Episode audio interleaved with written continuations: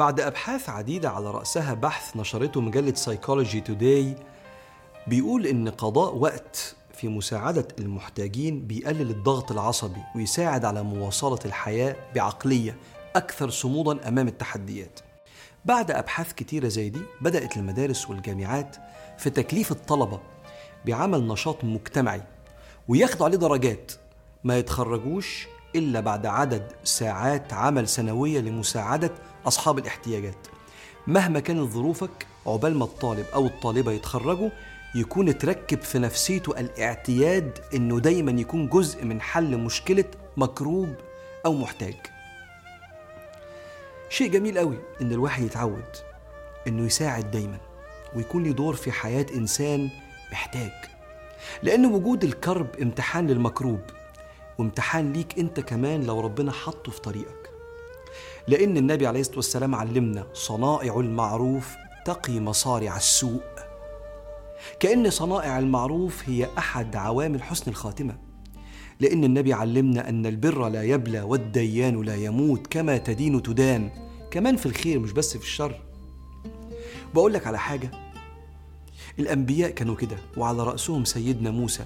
خليك موسوي النفسية والخلق.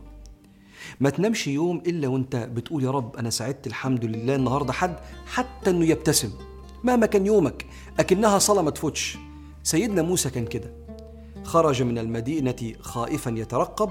يوم ما كان بيفض الخناقة وغصب عنه وكز واحد فقتله والناس طلعت تجري وراه عشان تقتله. وفجأة بقى قاعد تحت شجرة بره بلده. مش عارف هيبات فين النهاردة. يشوف قدامه بنتين محتاجين مساعدة. علشان يقدروا يسقوا الخرفان بتاعتهم. فسقى لهما ده وقته. أنا في إيه ولا في إيه؟ مش قادر. هو متركب جواه إنه يحب يساعد. أكون جزء من حل مشكلة إنسان. فسقى لهما. ثم تولى إلى الظل. رغم كل ظروفه برضه حابب يساعد.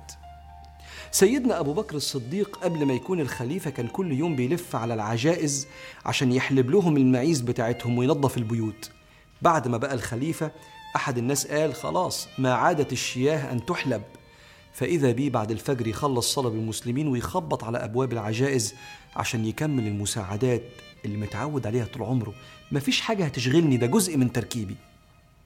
أعرف شباب في الجامعة بيروحوا كل يوم على بيوت الناس العواجيز اللي عايشين لوحدهم. ينظفوا لهم البيت ويدوا لهم الأدوية بتاعتهم ويعملوا أكلات بسيطة ويروحوا. مبروك. مبروك بشارة سيدنا رسول الله طوبى يعني الجنة. طوبى لمن جعله الله مفتاحا للخير مغلاقا للشر. أبشروا بتفريج الكروبات في الدنيا ويوم القيامة.